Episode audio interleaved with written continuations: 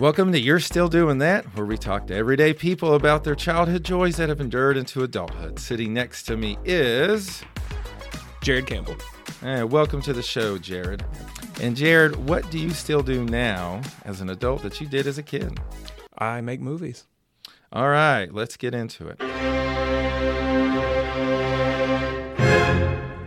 have a little.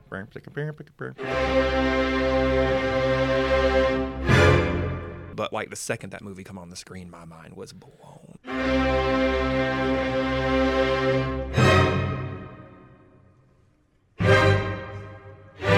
All right, welcome everyone to the fifth episode of You're Still Doing That, where everyday people can talk about their childhood passions and tens of people might actually hear them.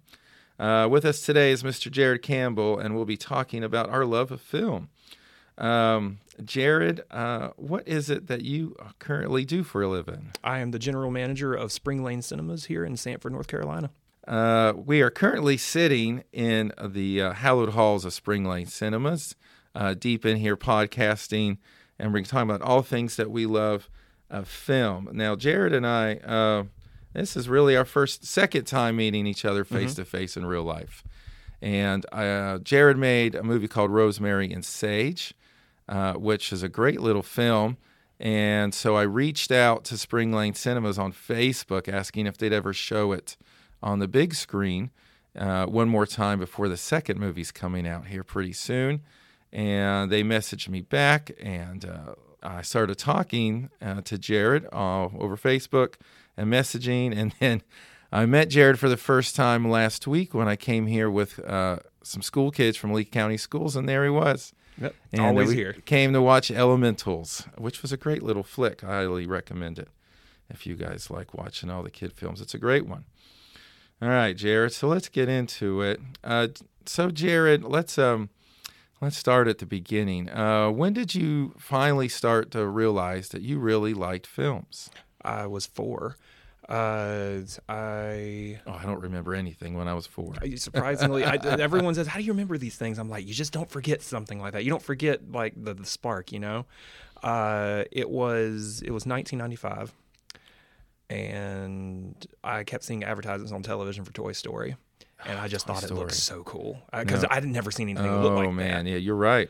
And my parents are like, "Oh, well, we'll, we'll go take you. We'll go take you." So they took me to the Sycamore Dairy Cinema. It was Sycamore Five, is what they called that. It was in Fayetteville. Uh, it's no longer there. This has been demolished. It was a church for a little bit uh, in the 2000s. Um, but I, at the time, like I was already attached to the characters. I like already had toys, already had trading cards. Right. The movie hadn't even come out yet. I just, I just love the aesthetic and how it looks. So I, uh, I saw it. It was the first time I ever been to the movies Wow. uh the screen you know it just it's just so huge and Right. It's just dark and it's cool looking i was i didn't know what was going on i didn't i didn't know i was like what are we doing what is all this you know my four year old self didn't Right. understand the concept but like the second that movie come on the screen my mind was blown I- it was incredible Mm, Yeah, well, Toy Story was a game changer when Yeah. it came out. Nobody'd seen anything like that before. Mhm. Uh, yeah, that's a great first film story. That, uh, yeah, Toy Story was was mega. I think it changed that for a lot of even adults watching. It's like I've never seen this before. yeah and it's still just as incredible as it was back then It's- Oh, yeah. it's, ah, man i love it and it just it blew my mind and i was it, right then and there i just loved going to the movies that's what started it Yeah, and the music for that one too. When it came on, and then you hear that you got a friend yes, in me. yes. Who doesn't love Randy Newman? Oh my goodness. he's a Uh, terrible singer, but he's great. I was gonna say he's that is the clearest choice, easiest choice for people. Like, you can have a terrible voice and have a hit song. Uh, You just listen to Randy Newman. I mean, he's not a good singer, but it, it's perfect for No, that. he makes bops, man. yes, he does, doesn't he? Uh, so, as a kid, what were some of your favorite actors? Uh, let's see. You know, I didn't. It, it was interesting because as a kid, I didn't really think about actors or who went into them or what was, uh, who was performing what. Uh, but I will say there was one person that did stick out with me, and that was Jim Carrey. Yes. Uh, It's- y- how can you? You you can't forget Jim Carrey when you see one of his flicks. Yeah, I was obsessed with The Mask because it had come out the same year as Toy Story. Or, oh no, no, I think it come out a year prior. But like my parents had rented it, uh, and they usually and because if a movie was too risque, they would put the couch in front of the television that blocked my bedroom door, so I couldn't see it. But of course, my I, I'm peeking over there, and Peeking I'm like, over, yeah. and I thought it was just hilarious. Like, Yes. who is this person? And then they were watching like Ace Ventura and Dumb and Dumber, and it was just to me, it was just just to see his antics just cracked me. Talk cracked about me. Ace Ventura. That was another flick that once that came out, there was, uh, you know, everyone else was trying to be just as uh, uh, crazy as Jim Carrey. Yes, I mean, no one had seen that kind of that style of comedy before. Uh, yeah, man, Ace Ventura and the Mask, definitely Ace Ventura. That one, yeah, him coming out of the rhino. Yeah. he uh, oh my goodness, uh, just everything about that film was just nuts. It was crazy. Absolutely. Uh, what was your theater as a kid that you went to? Uh, it was the one in Kendale and uh, Kendale Cinemas. It was uh, here in Sanford also. Um, I used to go all the time, Yeah. all the time. I, I remember every single film that I had seen there. Um, but sometimes uh, if I didn't, if I wasn't there, we would go to uh, Crossroads 20 in Cary. Yeah, If we were out of town. that was the same for us. Uh, well, we ended up going to Crossroads quite a lot because the Sanford Theater. Uh, well, by that time that we were traveling to movies, when I was a little older, uh, the it was a dollar theater. The Sanford Theater. Mm-hmm. Yeah, was. yeah. The, the So- well, my theater kind of run them out of business a little bit. I- Right. Like I like I wasn't there when it happened, so I don't feel I have no guilt for that. but uh, but yeah, no, it was uh, it was crazy because I. Because Kendale started kind of going downhill a little bit, and my parents wouldn't want to go little there bit. anymore. Oh my goodness. Yeah, I remember watching uh, the first, the, the biggest movie I ever saw at Kendale was the first Spider Man when it came out, Mm-hmm. and we went to go see it, and there was mobs of people out into the driveway, out out in the parking lot, they were everywhere, and we Mm-hmm. waited forever and ever and ever to get in there. There's nothing like watching Tobey Maguire be Spider Man with a big giant Yeah. stain on the screen where Yeah. someone had thrown a drink or something at some point, and then that stain's there for like for they don't come out. Nope, they just stay. It was They there forever. don't come out. We have one on one of our screens, unfortunately, and we have tried everything to get it out. It does not work. I kept thinking, can somebody steam that or something? No, we even tried to like because the, the the unfortunately, I think that we probably could have successfully cleaned it off had it been a different theater. But we have silver screens in four of our theaters so that they can project 3D images, Right. and that silver comes off. Oh no. It's so bad. And that ruined the 3D quality of the picture, which we shouldn't be playing 3D movies anyway, but that's just my personal opinion. Right. I like 3D movies. Um, you know, if, as long as it's not like, like uh, you know, where they do uh, stuff coming out at you, trying to scare Yeah. you, and and I mean those are fun. But if I'm going to watch a movie, I, just 3D, just make it just Mm-hmm. Immersive. incorporate immersive. Yeah, like Avatar does that. That was the first 3D movie I saw, like legit 3D movie. Was when the first Avatar, and I saw it here. Yeah. and I was like, "Ooh," I was like, "This is awesome." Yeah, I don't mind 3D all that much as long as it's it's If done it's that way. impressive, I'm all about it. Yeah, as long as it's done that way. But all right, uh, Jared. Um, so as a kid, what were your favorite kind of movies to see? What did you like? What were you? What made you get excited about? Oh, uh, I just I love seeing. For, I don't know what it was, but there was a moment in time where a lot of shows that I watched on television started getting uh, film adaptations. Uh, the Rugrats movie, Yeah. uh, Inspector Gadget is my all-time favorite cartoon character, so I Oh, was love super excited, like more than excited to see them get a film, and it was awful. It was absolutely awful. And as a Right. kid, I didn't I didn't realize it as a kid, but Right. growing up, I'm like, wow, I I am so sorry for whoever I dragged to see this. Uh, and uh, what else was up? Uh, it, this is a this is a really random one, but I got really excited when Doug got a movie. Is the Oh, Nickelodeon's Doug, yeah, yeah. Doug? It was Disney's at the time the movie had come out, but it just made me very very happy. I was very excited about it. I don't know if you guys can hear it, but we are. You might be able to hear the the cries of uh, joy and excitement as movie patrons are are leaving the whatever they just saw. Which I love that sound. I do too. I love- Um, I'll save that for later if I remember. I was a little. I'm starting to get sidetracked here. uh, thing about memories. All right, uh, Jared, what were your favorite concessions? Oh, uh, bunch of crunch. Bunch of crunch. I don't think I ever had bunch of crunch. Oh, it's so good. It was a theater exclusive back in the day. Um, you could not get Bunch of Crunch anywhere except for in the movie theaters. And then eventually video stores started carrying it, like Movie Max and uh, Video Whiz. Uh, yeah. They they Movie Max is dear to my heart. That was I was there for quite a long time, Mhm. and I'm glad you mentioned them. So I love Movie Max. So I always wondered. Uh, we would wondered how long the video store would stay around. I when wish it still streaming came out, we were like, "Oh no, we're all going to be out of a job." I, it, it, it, breaks my heart every time Sure I go by and see uh, that it's not Hollywood Video anymore. Uh, there's a I got a picture of me. There's a red box outside Walgreens, and I took a picture. I'm hugging it, like, "Oh, this used to be my profession, and now it's all in a metal box." Yeah, and those are starting to get phased out too. right? Yeah. Yeah, Well, the whole uh, CDs, DVDs, Yeah. you know, all that stuff that when you have to put it in your hand, that's all disappearing. Everything's digital and in the ghost or, or in the cloud, I should say. All right, uh, Jared. So, when did you start uh, taking notice of the people that made the films, the directors, the writers, the composers, Yeah. actors? When was it that you started to say, "Ooh, yeah, they're." I remember this director. I remember this actor. When did that happen? this is a, this is going to be a very interesting story because I should not be watching things like this when I was this age, but uh, I was probably about I was 12 years old, and my aunt had come over and she was like, "Hey, do you watch horror movies?" I'm like, "No." No, because I was still terrified of them. Like one of my, my my biggest fear was going into the video store and accidentally somehow wandering into the horror section Uh, because the covers are absolutely Right. Mm-hmm. just horrifying. Like there are just so many. uh, Like I, and I still have them engraved into my brain today. Um, Oh, I can tell you where every single one of those movies were at Movie Max. I, I had it all, Yep. the whole place m- memorized where they were. yep, it was. Oh man, oh, that, that, the, the nostalgia is just flooding my brain Yeah. right now. It's, it's- I remember just having the video games were up against the wall, Yep. all the way at the end, and then oh yeah. But we, uh, um, my aunt, uh. Brought me a copy. This was 2003 at the time. and My aunt brought me a copy of Freddy vs. Jason. And Yep. she was like, "Look, I know you don't like horror films. I know that you're afraid of them, but you can literally knock out two birds with one stone with this." Right? And I'm like, "Okay, well, Two mega series in one film. I loved it. Yeah. I thought it was just uh, it was it was it was hokey and dumb and absolutely violent. I don't know what it was about the violence, but like it just it, like I really dug it. I was like, this is just ridiculously over the top because things just aren't like this, Right. And I was like, huh, maybe I can finally put my fear of movie uh, horror movies to rest.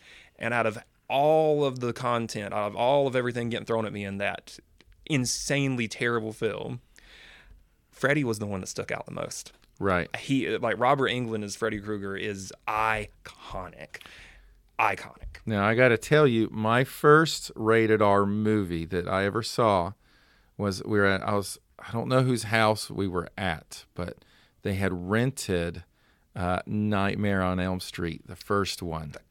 And they put it in. And, uh, and I had never seen Ray. I wasn't allowed to watch all that stuff was shielded from me. So I don't. I was young. Let's see. I, I got seven or 8 But that came on, and if you know the opening scene to Nightmare on Elm Street, that is By not heart. something a seven or eight year old should probably watch. Oh, it's it's It horrifying. Destroyed me. I was so Mm-hmm. frightened and scared.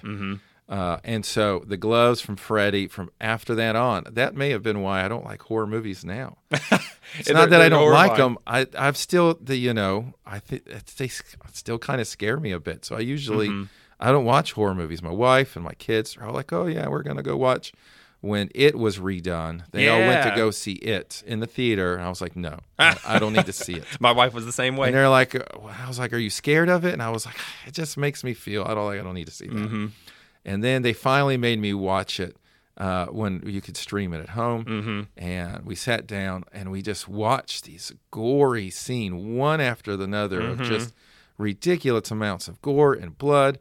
I was like, "Oh, why are you making me watch this? This is awful. I can't stand it." So that could have been because of Freddy Krueger in Nightmare on Elm Street. I think that's what everyone's like childhood fear starts out at because I mean he is the boogeyman. And they sang that song. damn song. That still irks me. Like even now as an adult, I'm like, I'm not gonna finish it. I'm not gonna finish it. no. I'll say Beetlejuice three times, but I'm not gonna sing the Freddy Krueger song. the you know the first R-rated film that I ever saw, uh, and I think this actually ties into why I found the violence so fascinating in Elm Street was the first R-rated movie I ever watched was RoboCop. I re- no, I loved RoboCop. It's one of my all-time favorites. Oh yeah, it's crazy. It's nuts. It's funny. and ridiculous and yeah, I remember. Um, yeah, I saw that. Well, when I worked at the video store, I was like, I'm going to watch everything I was never allowed to watch Yeah. as yeah. a kid, and I was just rolling through all those horror. Well, I know I still stay away from the horror movies, but uh, uh, all the R stuff, and there I was like RoboCop. I wasn't allowed to watch RoboCop. Mm-hmm. couldn't watch it. Yeah, they're great. Um, where did you go to rent movies? Uh, when I was a kid, all the way up until I, th- I think I was probably about seven or eight when Movie Max closed the location that I went to. It was uh, next to the subway on Horner. Uh, I was probably about seven or eight. Uh, probably it was, so that would have been like what 98, 99, somewhere. Uh, that sounds about right. 'cause, yeah. my myself and my brother worked at Movie Max. My brother worked at the one that Jared's talking about. He was there for a long time as a manager, and then Movie Max opened a second location. That's where I Mm-hmm. worked, and uh, my brother came over there to manage that one too. And so Movie Max runs deep Mm-hmm. in our house. I still have a Movie Max sweatshirt. Uh, upstairs, Movie Oh, incredible. Video Superstore. Oh, that is the best thing I've heard all day. just to have anything like that is because stuff like that just doesn't exist anymore. Uh, I have a lot of uh, I have a lot of friends and people who are interested in like uh, keeping the video store alive. We actually played a documentary about video stores here, Right. and uh, they're like, if you have any pictures of like shirts or or cards, uh, just scan them, send them to me. I'd like to see that. No, it's in my attic. Actually, I was just in there the other day looking for something, uh, a toy car from my earlier podcast. I was looking to show that guy, and there was the sweatshirt. It says Movie Max Video Superstore. Oh, man! I was like, look at that thing. Man, Yeah, I'll have to pull it down. Um, so, um, who were your uh, favorite uh, early directors that when they made a film, you're like, I'm going to go see that? Yes. Okay. Um, that's actually a really tough call. All of the ones that I really grew up with are no longer with us. Oh, no. I uh, when I was a kid, um, Elm Street. You know, it got me into Wes Craven, even though Yeah. his films are not very good. no, notoriously terrible. Yeah, there, he probably had like I, all the screams. Love them. Even three, as bad as it is, there's something to like about it. Elm Street was good. What about Um, five, six, and seven? You know, screams. you know what though? I gotta say though, I did not hate that last one. I thought it was quite good. I haven't seen the newest Scream yet. They're pretty good. I think Wes would have been proud of what they did. Um, but there was one director in particular at the time that I started watching Elm Street and all these other horror films. That's when I really started getting into movies. I had the best teacher in the world. Her name was Miss uh, Miss Rook. She used to teach at East Lee. Um, she had saw that I because at the time I was really into filmmaking. I would start writing scripts and stuff, and she literally looked at me and said, "What what is this?" I'm like, "Oh, I'm just I'm, I write scripts," and I thought I was in trouble for like you know, writing them on like like during school because I didn't focus on schoolwork. I was like, I, I know what I want to do with my life, and she literally just takes all of my textbooks and all the notebooks and she just chucks them into the trash, and she's like, "You're gonna write a script." You're going to go to the library. I want you to get all the books on filmmaking that you can find because you clearly know what you want to do with your life. Go do it. Dude, I'm that's like, awesome. You're kidding me. Like, what? What is this real? And uh, and like, it was the best. So I that from and when I was in seventh grade, from 2004, uh, 2005, like I learned everything that I currently know now, all because of her. All because she pushed me to learn it. And I was See, super. see stoked. what happens when teachers aren't locked up by standardized testing people. Oh, she was the, she was the Oh absolute my goodness, best. they get to find what a student likes, and then go ahead. That's what you're going to do in my class, oh yeah. and then and uh, she when I was looking through when I was looking through films and learning about films, I was looking at some of the best of all time, and there was a poster that just because I love my favorite thing in the whole world are hand drawn movie posters. right. I love them, and that's usually what you would see when I would go to the video store and rent movies. They would be hand drawn covers, Right. and it would draw me into it. I would just love it, and. Uh, one of the best looking posters I'd seen at the time, like you know, doing my uh, research, was Clockwork Orange, Yeah, that is a pretty Yeah. iconic poster. and that is when I discovered Stanley Kubrick and fell head over heels. Oh, I've seen everything. I know everything. I was obsessed. Yeah, Clockwork Orange was another one of those. It's like this one makes me feel kind of weird. I don't know if I want to finish it. it, no, it's definitely not an easy watch. Even when I was, because my parents like refused. They were just like, "Yeah, you're not watching that." That had an X rating when it came out. Right. And I'm like, Ugh. I was like, "Yeah, but like, man, I really feel like it could just heighten my filmmaking senses and like show me a good movie for once." And they got it to me. They got it for me for Christmas that year. Uh, they were like, "Well, you know, we can't stop you because you're going to Right. find a way to do it. The internet's a thing now." So. Yep. And uh, from there, it just, yeah, it was Kubrick. It's always been Kubrick. I have got uh, a Clockwork Orange college story, but I'll, I'll tell you about that when we're done recording because Oh, I don't know how it. appropriate it is for here. uh, yeah, Eyes Wide Shut was my Stanley Kubrick that stood out. That was the first one that I watched, uh, first Kubrick film I watched, and then went back and started watching some of the others. It was phenomenal. Uh, so let's see. Uh, what else do I got here for you? Uh, do you had any favorite uh, writers or composers? composers yes writers i don't really i i, I do pay attention to some writers um but i think everyone has something good to offer um, I don't have anyone in particular. I'm more of a uh, when it comes to directing. I really like the way a scene plays out. Cinematography, I'm a huge fan of Yeah. too. Um, but in terms of composers, oh man, is there even a Yeah. bad one? You yeah, have- I've got a few. I've got a few in mind that that I, I've got some that annoy me because it's like, oh yeah, here is uh, this person. and I'll, he did the music. I can already tell. Yeah, I can hear this movie in it. I can hear that movie Yep. in it. You always know when it's John Williams. Uh, well, my, he's he's the best of all time, isn't oh he? yeah, uh, maybe Howard Shore. I'm not sure. Howard Shore, the first Howard he, Howard Shore was one of the first uh, movies. Uh, was Independence Day. Yeah. he did music for that. Yep. And I'm a French horn player, and I remember watching that flick and hearing the horn lines Mm-hmm. being played in there. So I bought the soundtrack and I just listened to his constantly. Mm-hmm. Howard Shore. Uh, uh, yeah, he so he stood out. That was one of the first soundtracks I bought Yeah. um, for the music, for the uh, orchestral background. That was uh, yeah Howard Shore. That's a good pool there. Um, and one that's that besides of course John Williams. Um, and one that stands out is um, oh it won't come on Matt it's gonna jump in my head. Men in, he did Men in Black. He does um, Danny Elfman. Danny Elfman. Danny Elfman. Yes. His Spider-Man score is Yeah. one of my all-time favorites. yeah, his are always great. I Oh, love yeah. Danny Elfman. The Batman. Come on. Yeah, uh, He's, yeah, he's the best. he's one of mine, and I like Alan Silvestri. yeah. Uh, Forrest Gump. he yeah he's always got neat little things neat little melodies Mm-hmm.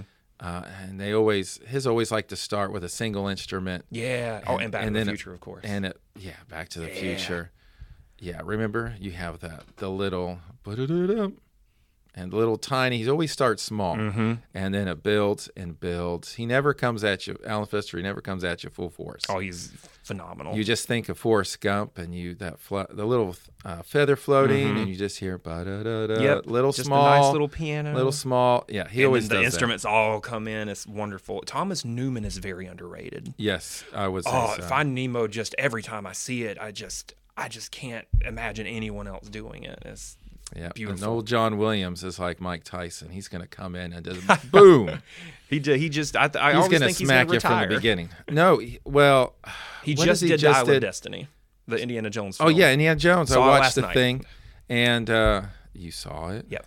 Oh my god, I can't wait to see that one. You'll love it. Uh, so I watched the thing on him, and he was only supposed to write a couple of melodies because the man's like 160 now. Yeah. Uh, he's super Yeah. old.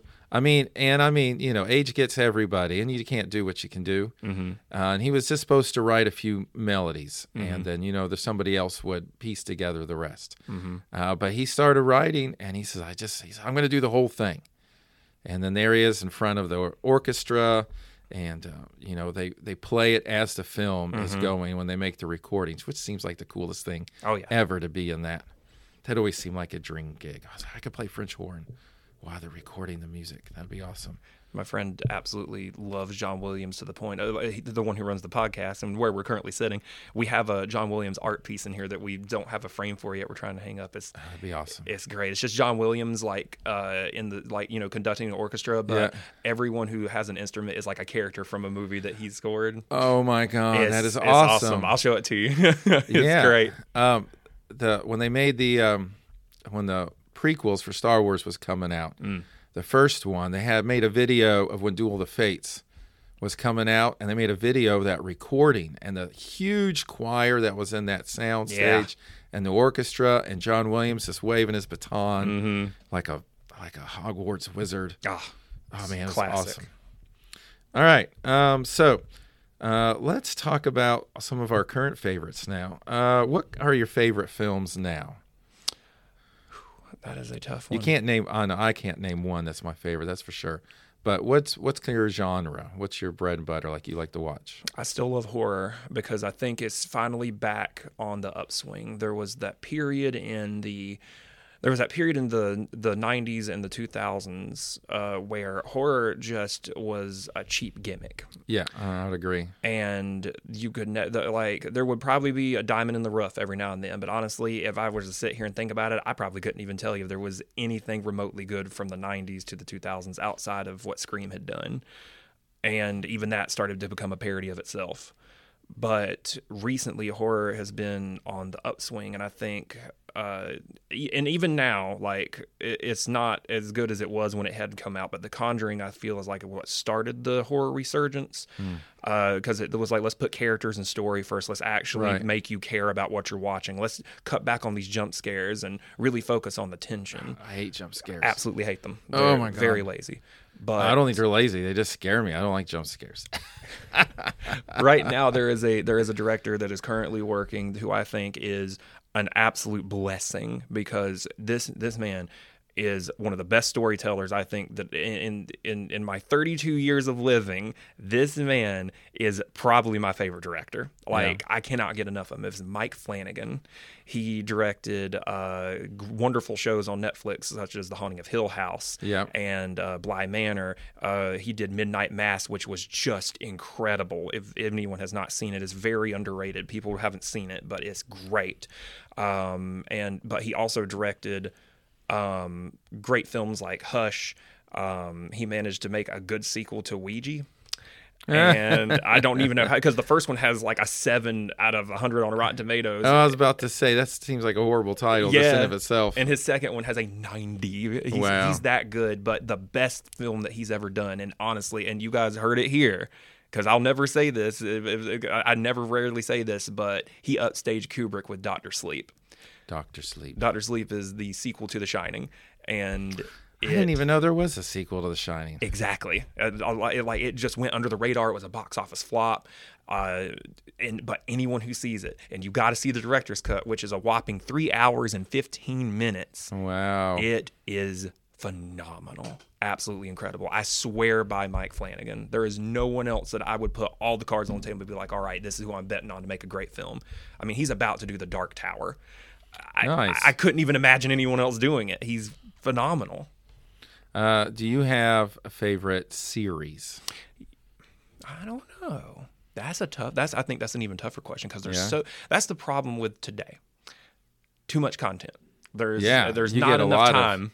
There's a lot of something, yeah. And I always feel like out. I'm missing something. Uh, my favorite, uh, can it be for, is it current or anytime? No, anytime. Twilight Zone.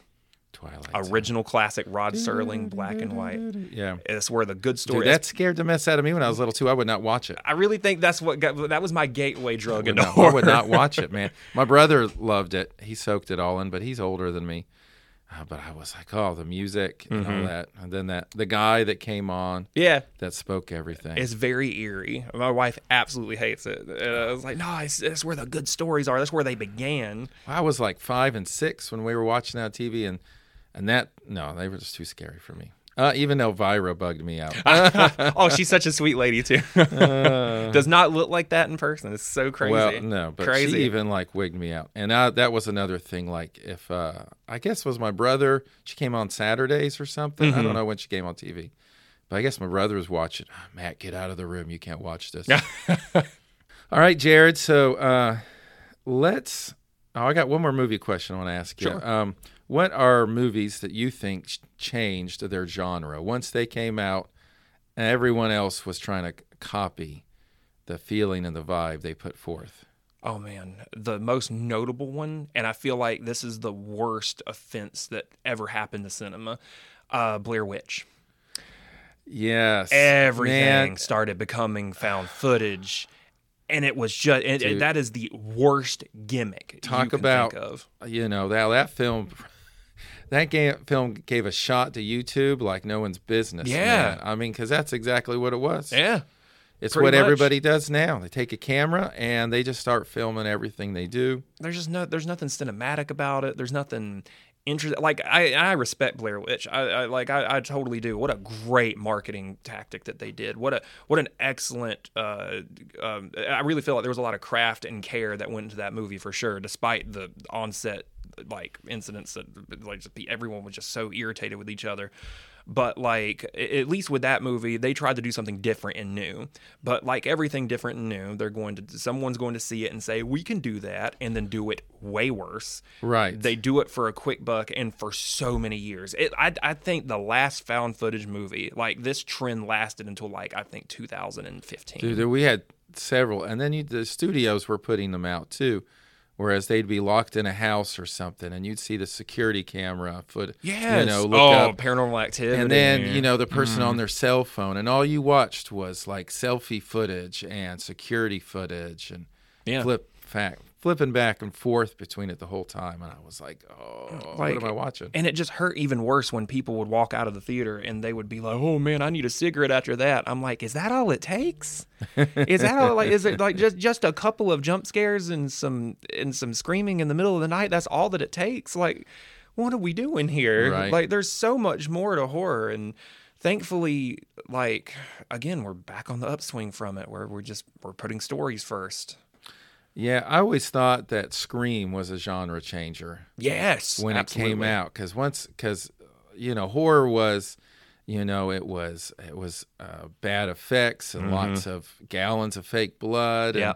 and prosthetic arms and Yeah. jump scares and stuff and then scream yeah i thought i thought that one changed because Yeah. everybody else f- tried to copy exactly how that was oh god the parodies that came after Yeah. oh it just didn't stop it was No. relentless no they did a whole how many of those um what was that scream parody was Scary that, Movie? yeah scary movie there were five of those There was they went to the bank with scary movies. yeah they did the first Sure one was did. genuinely funny to me and I and the second one has some good stuff because Tim Curry's in it but you know Yeah. but outside of that it just again that they that was another trend where it was like oh well let's just make movie spoofs like Airplane but we had spoofs worse. of everything after that. Ugh.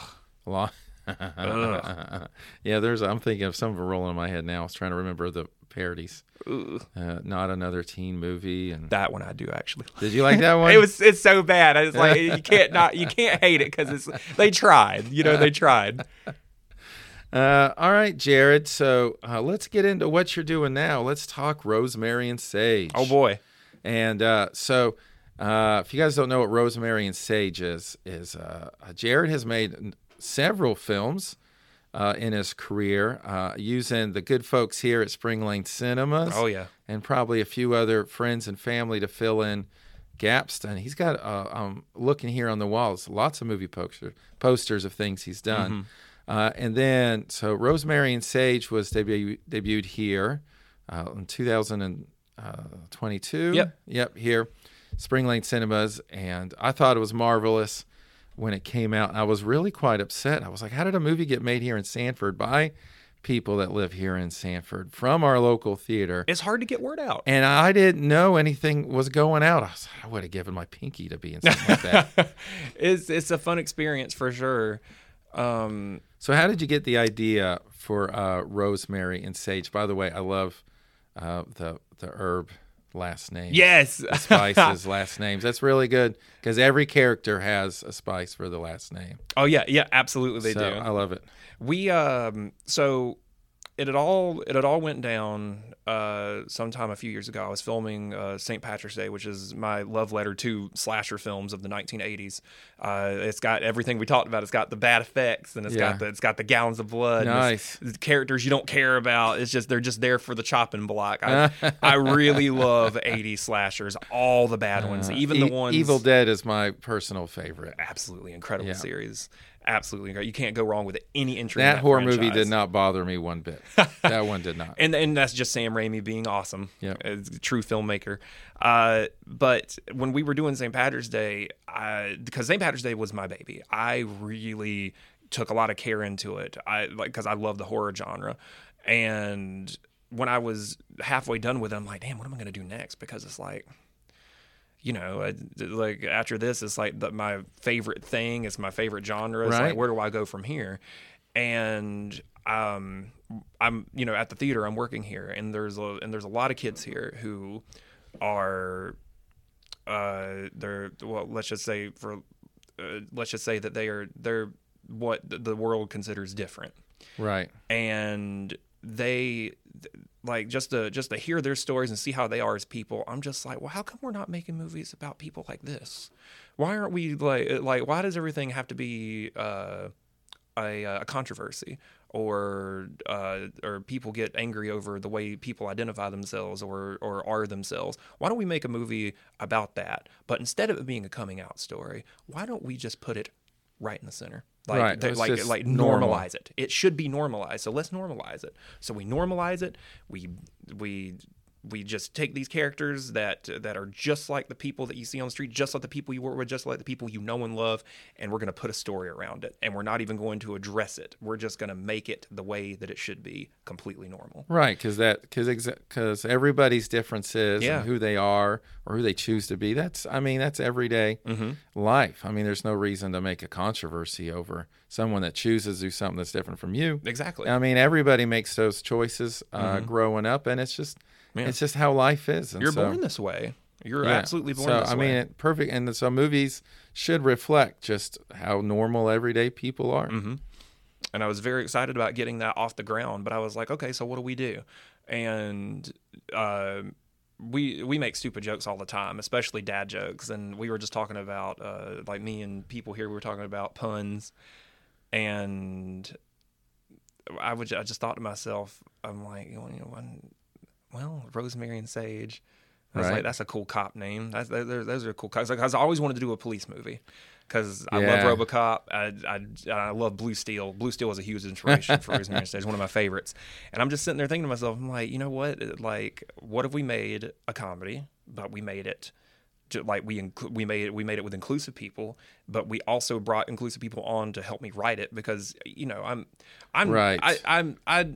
I'm straight, and I don't know. Like, I don't want to offend anybody, so I want to get people who have lived this and know it, and and make it feel correct and do it right. Right. So I brought a lot of people on. We sat down and we were talking about it, and I was like, "Oh, I want it to be a cop film. I have a story for it. This is what I want to do."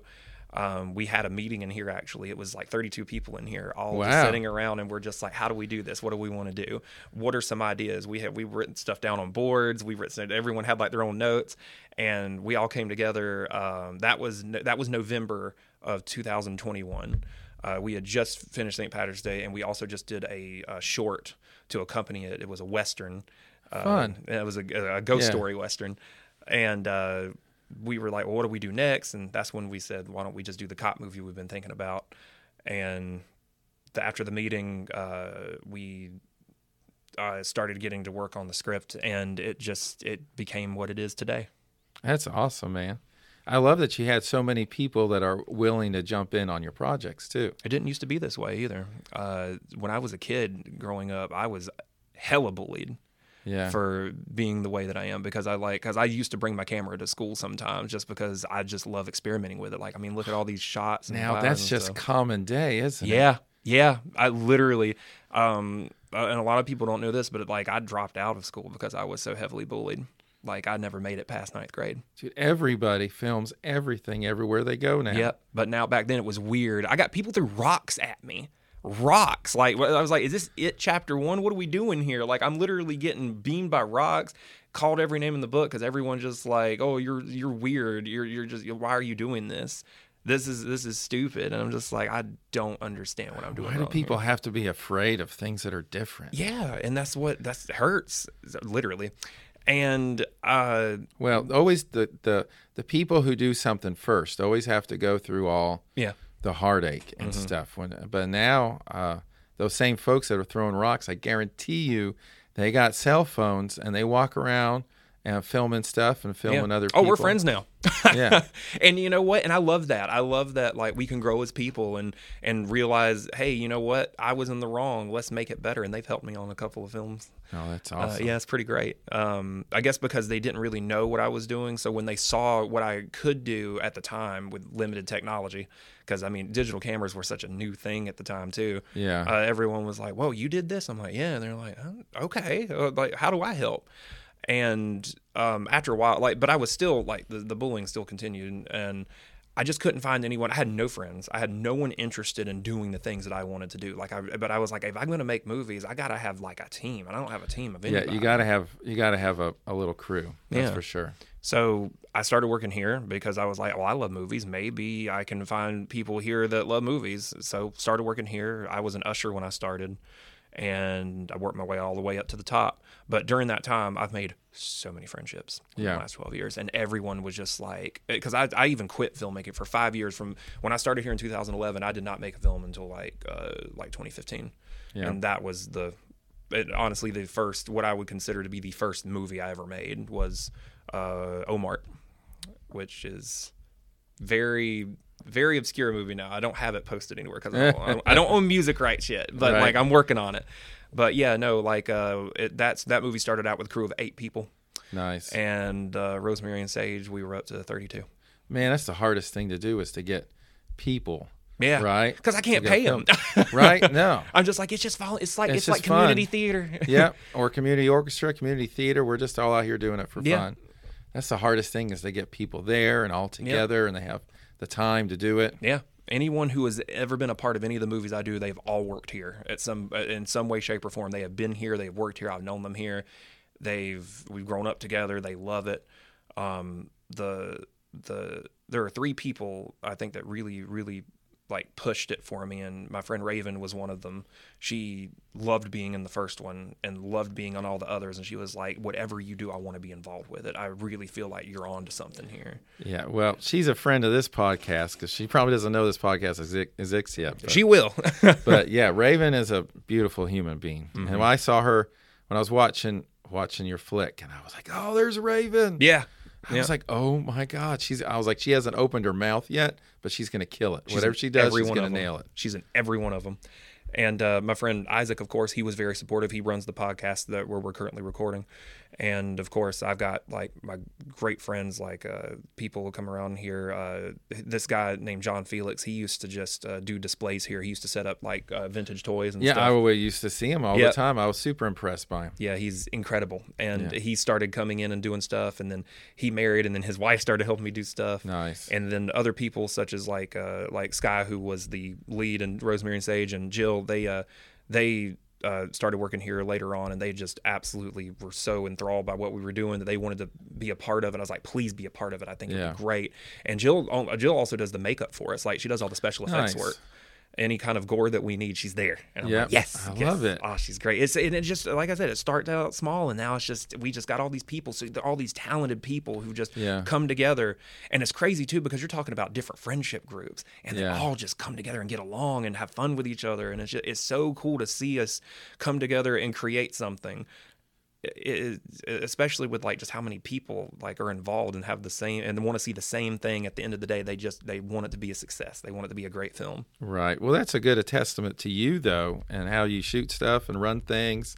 If everybody wants to hang around Mm-hmm. and stick around, that should tell you you're doing something right. i hope Yeah, for sure. All right. So, uh, in Rosemary and Sage, what were uh, what were some of the places that you shot scenes at? I saw um, I saw the uh, police captain's office or the mayor's office. Mm-hmm. Where was that at? Well, we really wanted to be we really wanted the film to be successful uh, because uh, with, like St. Patrick's Day and all the other films we do when we play them here, I'm like, hey, they were shot in Sanford, but you don't really see a lot of Sanford landmarks uh, or, or, or recognizable places because we're just kind of doing like personal stuff. I, I usually put like filmed in Sanford as a marketing like I guess Right. you would say gimmick because I'd be like, hey, look, we come see it, come Right. community because the community in things you know. Sanford Yeah. is a lot closer than a lot of people realize. Like the community, everybody knows everybody in Sanford, so just come support, come come see what we're up to, you know.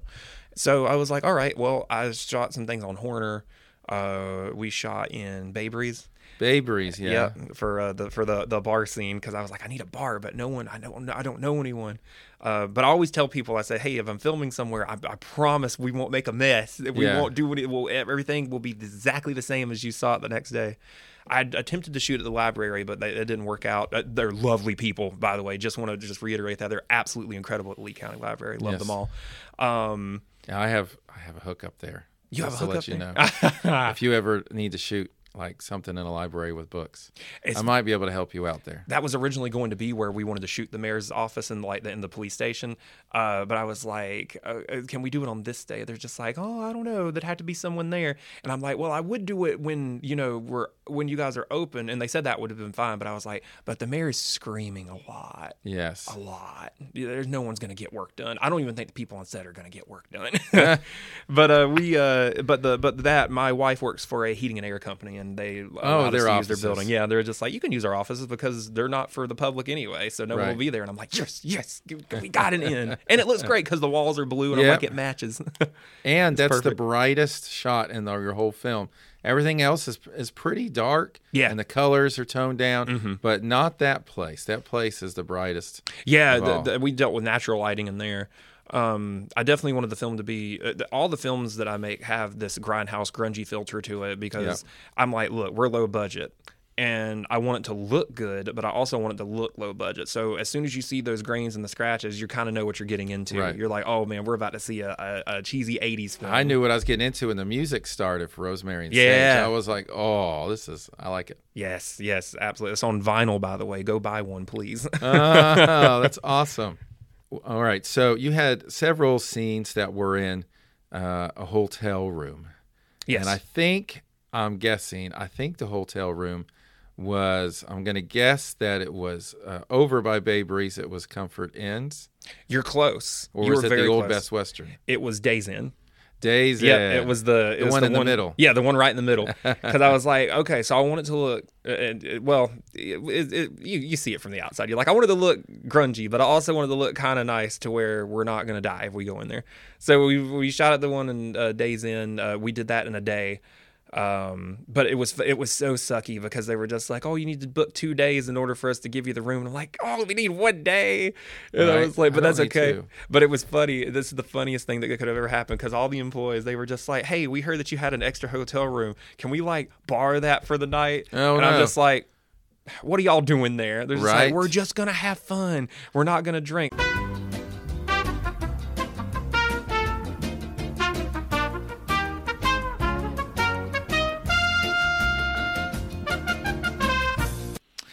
Uh, we had some uh, technical difficulties with the double A batteries that um, I didn't have ready to prep, so we're sorry about the abrupt cutoff. I would joke that it was Days Inn finally barged in and told us to stop talking mess about their place.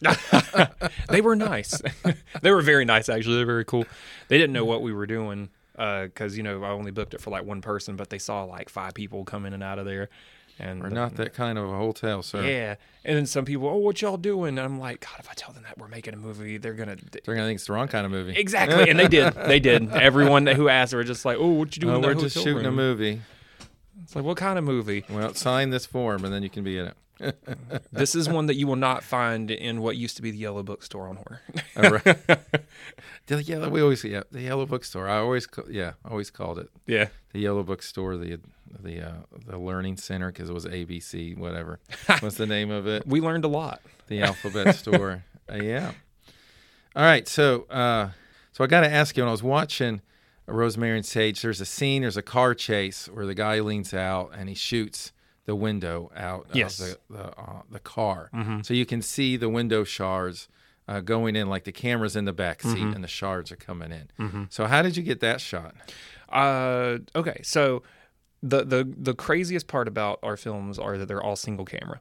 So I'm holding the camera at all times during every movie that we make. Uh, what kind of camera is this? It is a Canon T7i, a that- Rebel T7i. Ooh, Rebel. Yeah. Uh, that's an upgrade from my iPhone 12 that I shoot with. I, iPhone 12 is hey people shoot movies on iPhone 12s um, but I really uh, I really love the camera I've been using it since uh, our third film um, and we I basically like any so it's, it's always difficult with a single camera setup because I'm literally like having to move it all the time. If I want a shot I'll have Right. to move it into a shot. If I get, like even when we were in the hotel I'm like jumping on the bed getting a shoulder shot from behind jumping off the bed jumping back on the bed jumping off the bed. And now I'm at that point where like to speed up the process of it I'm like I've set the camera up and that person uh, reads all of their lines so I don't have to like you know go around and like do whatever Right, and, and then, then I'll, and then I can move it and then they do theirs yeah I was like why didn't I do this before Right. Well, that's like I said. Once you learn how to, that's one technique, then you can apply it to the rest.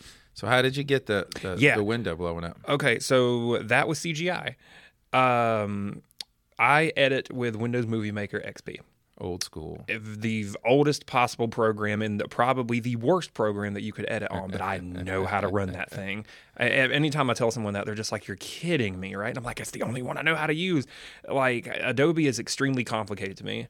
Uh, even Filmora or any other program, it's like it just can't do what I know. Right. Well, you know where all the ins and outs are. Yeah. And when it comes to the CG effects, I do use Adobe After Effects for those. So I render, um, usually the way that I do it, I'll go onto YouTube and I'll find a completely copyright free Yeah, green screen green effects. screen. I've done that quite a bit myself. I'll move them over into Adobe. I'll because I can edit that easily. I know how to key uh, and uh, chroma key and green screen over that. That that's easy. And once that footage is fully rendered, I will take it and I will move it into the movie maker and then edit it that way. But um, but I didn't also. But I also wanted it to not the, the the way to make CG look realistic is to do quick shots so that you don't have enough time to process To really the look CG. at it. Yeah. So that's why action is kind of like the best thing to use for it. So we for for the car chase, um, I got into three separate vehicles because there were three vehicles in the car chase. Uh, I would get into each one to get inside shots of each of the cars. Uh, and there was uh, my friend Isaac, who uh, you know podcast Isaac. We uh, he has a Jeep with a hatchback, so we opened up the hatchback, and my camera. I'm literally sitting in the back of the hatchback with the camera, filming Right. the cars down the road. Um, and for the for the glass shot, uh, for to make sure that we got the shots that we needed, we were all on FaceTime on our phones, so that I would be like, okay, speed up this way, okay, now slow down this way, now move Right. around in the back. Yeah, it was very, it was it was not complicated, but it was also hard to hear sometimes because our windows are also rolled down. yeah, I could see that. Yeah, it was it was it was a very fun shoot um, because uh, I mean everybody got to drive their cars and these cars are um, the because uh, the actress who played Rosemary uh, got the, that beautiful 300ZX and uh, my friend John Felix he has uh, that that was actually his limited edition Bumblebee Transformers Right. car. I wondered if that's what that was. yeah, he owns one of the very few in the world, and uh, he was like, "I've always wanted to be in a car chase." And it's funny too because uh, the the characters in the movie, the, there are three villains in that movie. You got, uh, and they're all they're basically like the Three Stooges in a way, Yes, they are. and they were not even in the original script. Uh, John Felix wanted to be in this in the in the movie so bad just so he can put Bumblebee in it that I literally wrote three characters just to put them in. Nice. And honestly, I'm glad I did because I really felt like it added to the film. I think that they added their own personal, unique flavor to it. And Now, is he the guy uh, that tries to steal the bullet, or is he the guy with the uh, ah, what is that gypsy English accent? yeah, that he's the English accent the guy. English Yeah, guy. yeah. He's actually been in every one of our movies as well, except for um, I, uh, he was not in the Western and. Uh, due to scheduling conflicts, but uh, he he's been in all of them. He's been a staple actually of uh, of everything that we do. As a matter of fact, like uh, the the trademark for the company, the Spring Lane Studios, Yeah. uh, it's a Campbell Felix company. So it's me and Oh, cool. John. Yeah, we started this whole thing together. So he's always he's always there, always there. Very Nice. good guy. But uh, yeah, I was very excited to have the to do the car chase. Any shots that you see in, with muzzle flashes or glass or um, well, really any of the effect shots, they're all done by CG. Yeah, and you can find all that stuff on YouTube. Yeah. that I found. It's all green screened and someone's put it up and all copyright free. So yeah. It's so great. I know if anybody you know wants to try to make their own thing, uh, you can get so much off of YouTube that's 100% free. Like music too, you can get copyright music. Yeah, that's, actually, that's uh, there was a guy named Karl Casey who was who makes a, a great synthwave music, and I loved his music so much that I was like, I could use uh, this music that he's already made, but I actually reached out to him, and he did a, an original score for St. Patrick's Day. Wow. Yeah, it was very pricey, so definitely recommend. Uh, let me ask you about the sound for uh, your film. Now, is the sound is it right there on your camera, or Mm-hmm. Yes. did you? Yep. So for years, everyone has always said that sound is my biggest issue with these movies because uh, you're talking about shoestring budgets. Like uh, Rosemary and Sage cost uh, uh, twelve seventy five. Yeah. Uh, that twelve hundred and seventy five. Um, What did you have to spend money on? uh, we spent money on The hotel room. hotel room, uh, the poster, of course, because Yeah. the movie the movie posters are all illustrated and hand drawn. Those are very very pricey and worth every single penny. Have Yeah, you gotta have a good things? um, they are, uh, and some of the money also goes on to props and stuff. Like we didn't have any guns, we didn't have any badges or police uniforms. I so when I saw the police uniforms, I wondered if you bought those or if that was just something somebody had. Uh, we bought those. Uh, we bought a couple of them, and uh, uh, we also had gotten a, a few new pieces of equipment. Like we got new tripods Rosemary Stage. We got uh, wheels and gimbals and stuff for um, for the sound. Uh, everyone's always said, you know, your sound just uh, it's like there's some parts that are great and there's some parts that are not as good. It's like, yeah, you can still hear things, but the the the, the unevenness of it. I think the next time that you do a film, you should definitely get a microphone. So for the second one, we actually did get a microphone. So the sound is much better in the sequel. But also, uh, there there might be some moments that were that didn't come out as good as I'd hoped. Uh, but those I've redubbed. I think you'll find the sound in the sequel to be infinitely superior. We always grow with each one. Yeah, I didn't even think about redubbing because you surely, I guess you could just Mm-hmm. redub, have the the actress actor come back in and Yeah, mute we- their scene and Yep. and have them. Uh, Oh yeah, we dubbed a couple of them for the second one. The second one is probably the. My wife was telling me because my everyone always says the same thing about the sound, and my wife was like, "This is the best sound mix you've done. It's it's phenomenal." I'm like, "Yes, good. We're making we're making progress. We finally we're finally where we need to be." Yeah, I bet um, Hollywood probably does that a lot. They shoot the flick and and then they get in the editing room and they say, "We need you guys to come in for some sound Yep. stuff to to boost your." Uh, Most, uh, I, Boost it up. I think most Italian horror films, which is a, a wonderful staple of that genre, uh, they are all dubbed in post. Like the entire movies are dubbed Ah. in post, and I'm like, that's funny. that is That's that funny. would be funny. I love that. You can tell. All right, so let's talk about Rosemary and Sage 2 Mm-hmm. So, what, what's the full title of the first flick? Uh, first title is uh, Rosemary and Sage Race Against Thyme. Uh, time, of course, spelled as, as the herb. Uh, there's just that play on title. Because I was like, you know what? If we name it this, then people are probably going to be more inclined to watch it because it's the dumbest thing that I think you could ever and time name is something. is is sort of like the villain, right? yeah, time is the is basically what the the uh, group of villains call themselves. evil And organization. the whole time we're just sitting there thinking, what could this stand for? And then I was like, you know what? I'm tired of thinking about like what what we could like. Uh, what do you call it, acronym? Yeah. So I was like, no, I'm done with it. Just say that it's something stupid and we'll move on. So there's just Right. that throwaway joke in the movie, like, I wonder what it stands for. Oh, it's probably just something stupid, and we never go back to it. I was like, perfect, perfect. We just saved ourselves. And but in the second one, uh, the the movie's title is uh, Turn Back Thyme, and not because of time travel or anything like that. I'm not going to go too hard into that Right. because it, what can I do that no one else has already done with time travel? But Turn Back Thyme is basically in reference to the fact that they have to basically. Uh, solve a murder from back in the 1980s that le- was left unsolved. So they're so they're basically turning the clock back and like, okay, Right. let's see something that wasn't there before. Um, because so anytime we make one of these, I guess time would stand for something different every time. Yes. uh, awesome. When does the second movie come out? When can people see it? August 4th, it will be playing here at Spring Lane Cinemas. And I'm not sure yet, but we have another screening set up in Charlotte at VisArt Video, which is the only video store still open in North wow, Carolina. I didn't even know we had one in, in North Carolina. I'm I thought going that. to tell you that it is the best place on earth. Oh, I bet so. Biggest, they have the biggest selection of films on the East Coast. And people still come to rent videos. They do. They Wow. do. They also have a they have a theater in there, uh, a nice little theater that's uh, set. It's got a nice screen, nice sound. They just remodeled. Uh, there's a lot of seating in there. They got their own concession stand. People They're, uh, rent enough videos that they can remodel their theater. Yeah, there's Wow. a, they're a nonprofit organization too, so they're basically at more of a like a library or like a cultural touchstone of just just the the seriously like just these massive selection of films. We're talking VHS. We're talking. Uh, I think I saw a couple beta on their shelves at one Oh, point. wow. I they do have a collection of laser Laserdisc. I remember and Laserdisc. Oh. I thought when I was little, I thought, let's rent these. That's the coolest things I've ever seen They are the coolest things. I mean, they're awful, but they're so cool. yes. But yeah, we'll definitely be August 4th is when everyone will have the chance to see it here in Sanford, and hopefully we'll get to branch out from there. Now, is it a one night thing or will it sit in the theater for a while? Uh, it'll sit in the theater for a while. Uh, usually, the way that uh, the the movies go here, if they do well and they perform well, we keep them. Right. Because Top Gun Maverick was here for six months, Right.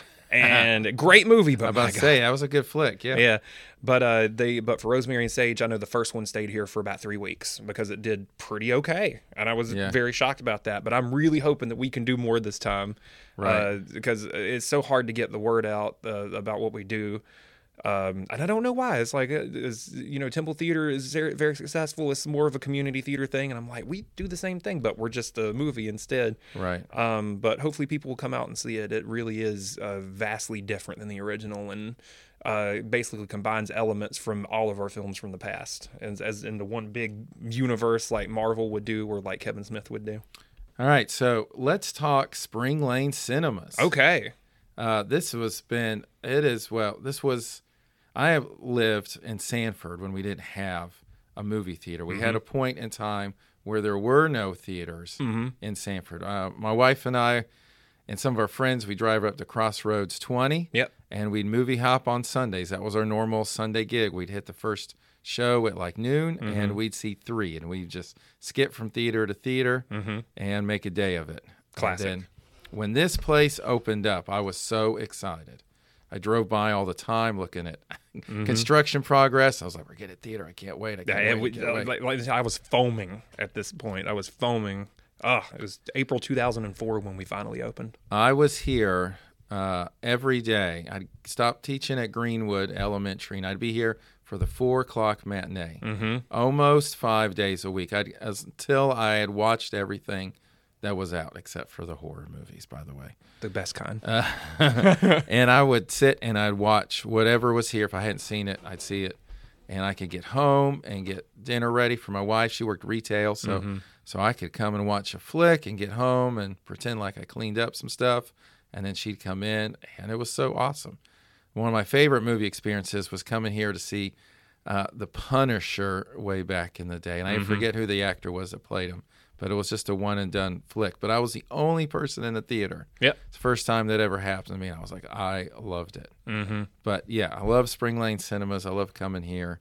Uh, Sanford, you need to come out and watch movies here, man. Yes, please. We're a local business. Yeah, they're Yeah. independent. They're local. Uh, so it, all the money stays here in Sanford that you spend. It Mm-hmm. doesn't fly back out to uh, a bigger corporation or No, anything. family owned, family operated. Yeah, come here because I mean, if you don't come and see it, it's going to disappear. Yeah. and I'll turn it into townhomes or something that's going up everywhere. Yeah, let's hope that doesn't happen.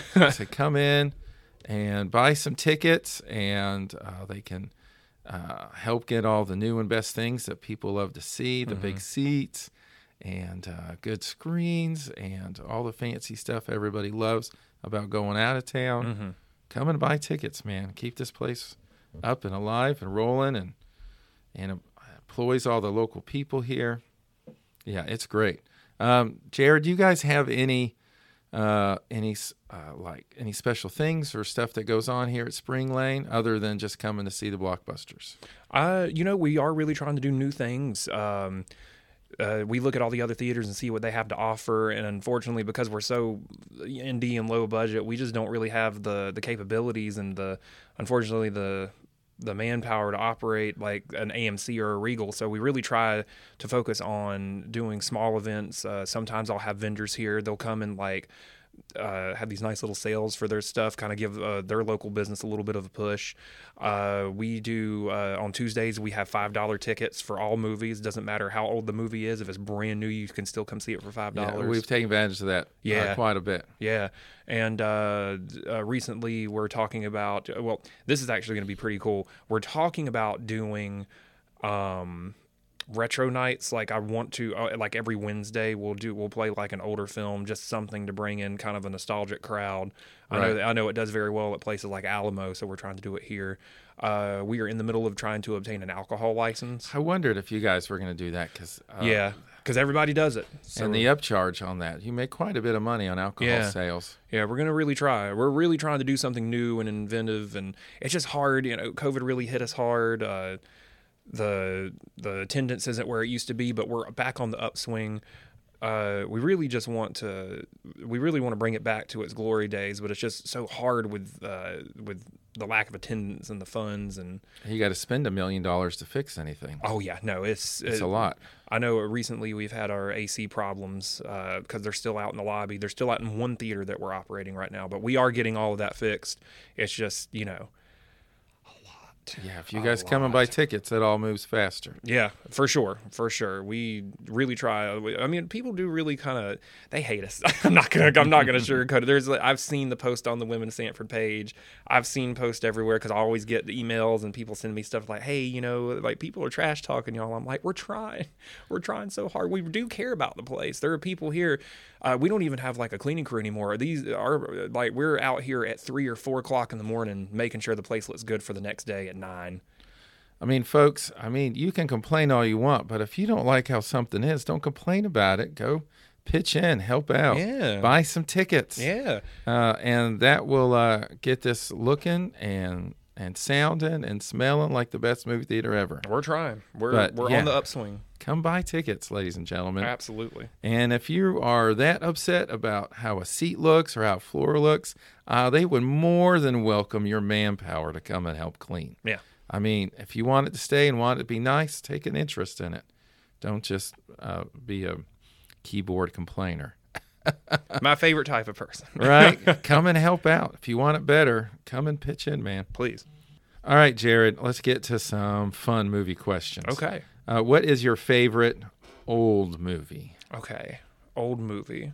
Now, It's going to be super old, or but let's say anything prior to the 1980s, prior to 1980s, so 70s and Yep. and early 30s, 40s, 50s, Oh, 60s, man. 70s. Oh, What's an old one you really love? I can't even pinpoint because there's so much out there. Uh, I I really Just love, one that sticks out. Uh, oh man, there's so many. I'll give you So one. Uh, when I was in college, uh, the AFI Top 100 came out, Mm-hmm. the top 100 movies uh, out there. And so I was like, I'm going to watch as many of these as I can. Mm-hmm. And so I watched the flick. It was, I think, top five. It was Some Like It Hot.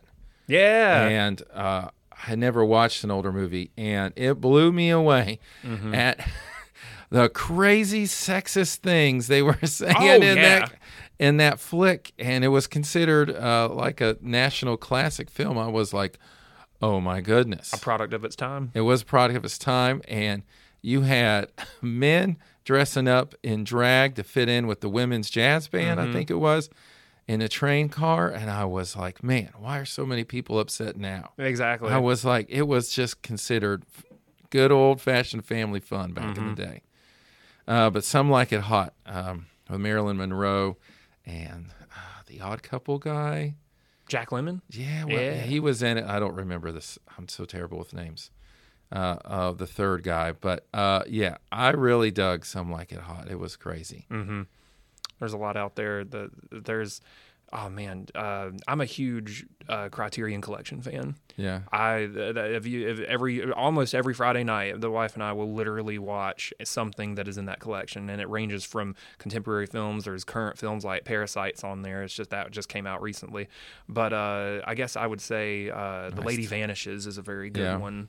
Um, I love. Uh, there's a there's a French film, uh, Diabolique, that is absolutely f- uh, spectacular. One of the best shocking endings in the world. Uh, I don't know. There's there's a lot. There there's so many old films out there. Like I don't.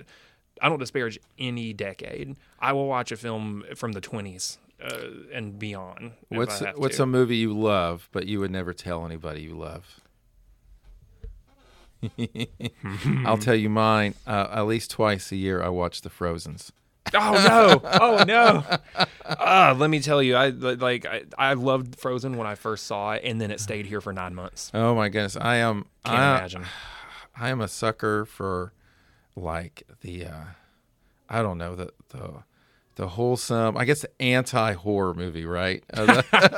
No, if it's Disney, I'll watch it. It, like, and, unless it's from the 2000s, then I probably won't do that. you But give me some some good music, uh something you can sing along to and like save the world type of thing. Mm-hmm. Uh yeah, man, I'll be hooked on that stuff every time. you know, I think I have an answer for this, and there's two of them because it's one and two. Uh, short circuit.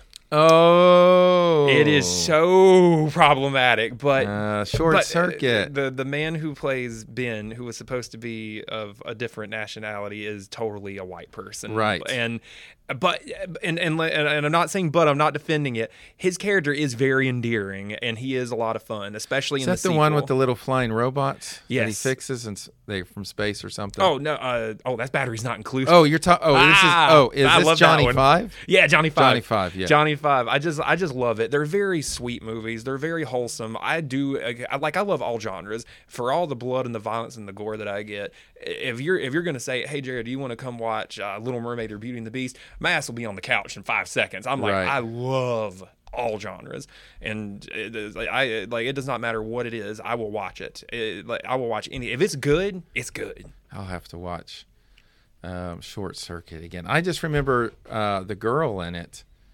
Uh, there was a girl. Now his the guy that was with him was that that was a kid that was with him the whole time, right? No, the uh, was with in, in the first movie it was Ally Sheedy who was in the Breakfast Club, Yeah, that's what I remember. And Sheedy. Steve Guttenberg, who people seem to love for some reason, but Yeah. he, he's he's okay. And in the second one, uh, they didn't get a- anyone back except for the person who was not the correct nationality of the character, and he was the main character in the second one. But he was just a joy to watch. Like he really Yeah. like he was a really sweet character, and I'm like, yeah, well, if it would have been casted differently, I'm sure this movie wouldn't be so frowned upon. But like he was the guy that was like twenty five. Yes, that was him. Yes. Yeah. but it was Total was probably fun. midwestern guy trying to Absolutely, Oscar winner. something else. Yeah. well, that was another product of Hollywood too. Yeah. All right. Uh, is there a film that you find yourself rewatching? Like every year, you watch it. Like every year, you're going to watch it again. Oh man. Is there something you sit down and rewatch all the time? Now that is a question that I don't think I've ever been asked because I just I, I love film so much that I used to rewatch when I was a kid. I used to rewatch several movies over and over again. Psycho was one of them. Uh, Oh, yeah, I, I did watch that once. RoboCop over and over again. Um, I was a huge SpongeBob fan. I still am, with the exception of what the recent seasons have been. I think after the first movie, the first movie, I love it. I came to watch it Yeah. here. I can watch that movie nonstop. It's the perfect length. It's like an hour 20. It's got a good message. It's got good animation. It's hilarious. It never gets old to me. I like SpongeBob and snippets. I don't know if I could take a whole movie, but I like little highlights. The movie's very great. I mean, you got David Hasselhoff. What more do you need? Oh yeah. First time I watched SpongeBob, I was like, "Oh, my ADD's getting worse watching this." it was so fast uh, Yeah. on TV. It was flip, flip, flip, flip the Yeah. images. I was like, oh, "I'm not going to let my kids watch this. They're going to turn Uh. into rabid animals after an episode. They're going to be moving so quick." It used to be so. It used to be miles and leaps above anything that was on at the time, and now it's just a shell of what it used to be. Yeah, Such a shame. but I did. I did love um snip uh, the little uh little snippets you'd watch here and there. That was great. Yeah, I have a friend that literally like is like I don't like SpongeBob, but when I scrolling through TikTok, I absolutely love seeing just random clips Yes. out of context. I'm like 30, 40 funny. seconds. Yes, it's really great. They're great.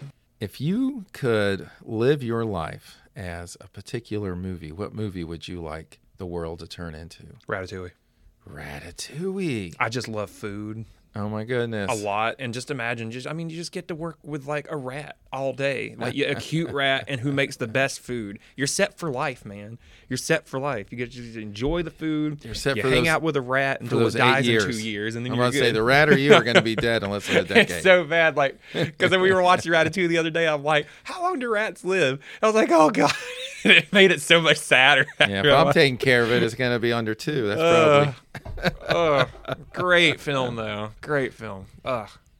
All right, Jared. So what's next in your filmmaking business? Well, you know, uh, we've done just about every genre that we could think of, but everyone always told me that uh, horror was my strong suit, of Right. course. So we're going back to horror after Rosemary and Sage 2. Rosemary and Sage 2 is kind of like a mix between a horror film and a, and a cop film because we combined elements of St. Patrick's Day. Well, actually, St. Patrick's Day and Rosemary and Sage are connected together.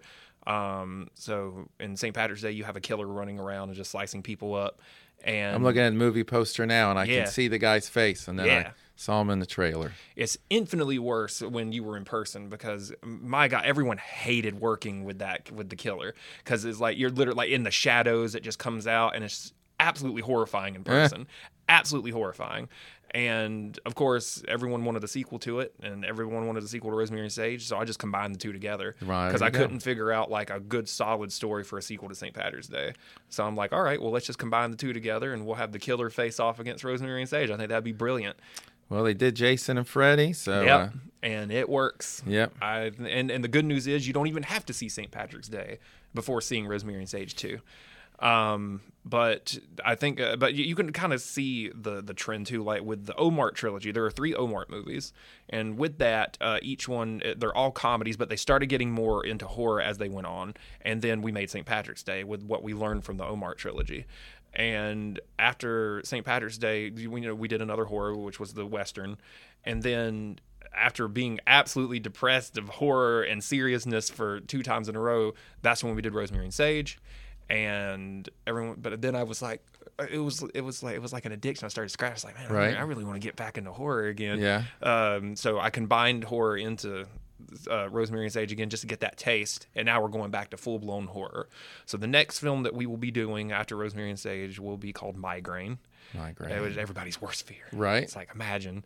Uh, I can't give away too many plot details yet. I'm going to keep it very under wraps because we have an absolutely banger idea, nice. and I can't wait for everyone to see it. I think this will be. This will be more along the lines of uh, where, where St. Patrick's Day and Rosemary's Sage, they're fun horror movies. Yeah. This one will be more like something like Hereditary or Midsommar because they're very it's what I guess it's what audiences call elevated horror. I don't really believe in that term uh, because that just makes it sound like those are better than other films, but they're just they're just films, just like everything else. Everything has a different flavor. Um, but in terms of the tone and what we're aiming for, that's what people can look forward to for migraine. Yeah, nobody likes a migraine, that's for sure. Yeah, you'll hate them after this too. All right, Jared. Uh, so I asked the same six questions to each person that comes Okay. on the show. Rapid fire. Just like to see what everyone says. Gotcha. All right, first one. Uh, besides your family, what's the most beautiful thing you've ever seen? My wife. Besides your family. Oh well, does she count as family? Well, everybody's going to say their wife or their kids. I can't help it. I love her too much. The most beautiful thing I've ever seen. Uh Oh, when Dunkaroos came back on the shelf, that was great. That, that made my whole life actually. made my whole life. I was like, this is so great. And then I ate one and it was just even better. All right. Well, this I'll see if your same answers for this one. What's your favorite smell? Oh man. Okay, honestly, I actually have a perfect answer for this. Barnes and Noble. Oh, my wife would love you right now. just walking She into a. Barnes and Noble. I don't know what it is. It's just the smell of the paper and the coffee, and it all just. I just want a candle, and everyone's like, "We make Barnes and. Noble candle. and it's not the same. And No. People always try to recapture it, but you just got to experience it, man. An old book, like even in an old bookstore, as long Yeah. as it's a bookstore, I'm all about it. What's your favorite sandwich? Oh, oh man. Uh, Jersey Mike's has this like buffalo chicken stuff that I really, that I really, I love food. What can I say? I like, I, I'm, I'm addicted to snacks, and it's like a little side hobby I love doing for What's sure. What's your favorite drink? Oh, uh, Mountain Dew Pitch Black. Mountain Dew Pitch Black. It's very specific. I know. Is it black? Uh, yeah, it's it's purple if you hold it up to the light. Uh, it, God. it came. I love Halloween, of course, because I love Yeah. horror, and it was it came out as a Halloween flavor in 2004, and uh, ever since then, I just kept going. God, it sounds like so many It was so good. cancerous chemicals in one can. It was. I think. I think I'm actually dying because it came back out in January, and I'm not sure what happened, but I've never been the same. Right. um, Uh, what nugget of advice would you give your younger self if you could just say one thing? Can it be? Uh, let's see, my younger self. Um, honestly, it's the it's the most it's the most basic advice. Uh, just take one day at a time. Mm, that's what most people say too. One day at a time. One little time at a time. Yeah. And the very last thing to ask you is if you could nominate someone to be on the podcast to talk about the thing they've loved to do their whole life, who would you nominate? Uh, you know what? We've been talking about him all day. I would nominate my friend Isaac Yarborough. Isaac, all right. I think because you're two podcasters coming together talking about what you love doing the most, and I think that'd be perfect. Oh, that sounds good. We will see if we can get in touch with Mr. Isaac. Absolutely. One of the tens of people that watch this or listen to this thing. Uh, I love it. All right, uh, ladies and gentlemen of Sanford, North Carolina, and outside Sanford, North Carolina, uh, if you got some time, get your butts down here to Spring Lane Cinema, catch a flick, buy some popcorn, get a drink, play a game. It's a wonderful uh, family owned, run movie business. They even put out their own flicks every year. You can't get much better than that. Jared, thanks for coming on the show, man. Thank you so much for having me. All right, remember everybody, find what makes what makes you happy in your life and make sure you do that. There's a lot of life out there to live. Take time to enjoy it. Everybody have a good week.